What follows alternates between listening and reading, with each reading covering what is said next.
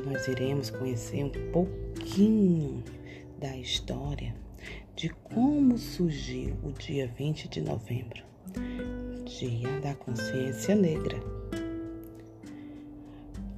Como surgiu o dia 20 de novembro? As celebrações referentes à consciência negra surgiram nas lutas dos movimentos sociais contra o racismo na metade da década de 70.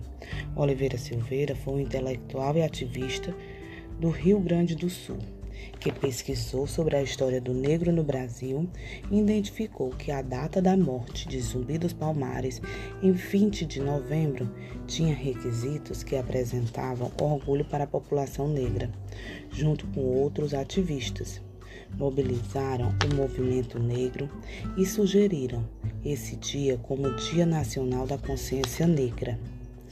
Em 1971, foi proposto que nesta data fosse comemorado o valor da comunidade negra e sua fundamental contribuição ao país.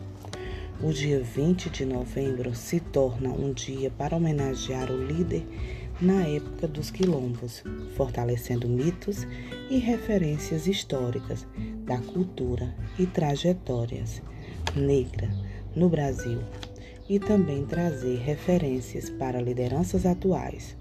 Surge como iniciativa de gerar reflexão para as questões raciais no Brasil.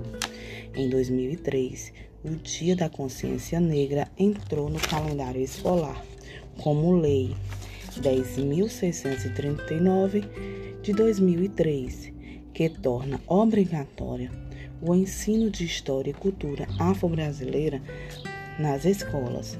Em 2011, a Lei Federal 12.519 de 2011 oficializa o Dia Nacional de Zumbi e da Consciência Negra pela presidente Dilma, garantindo que a data seja lembrada em todo o país.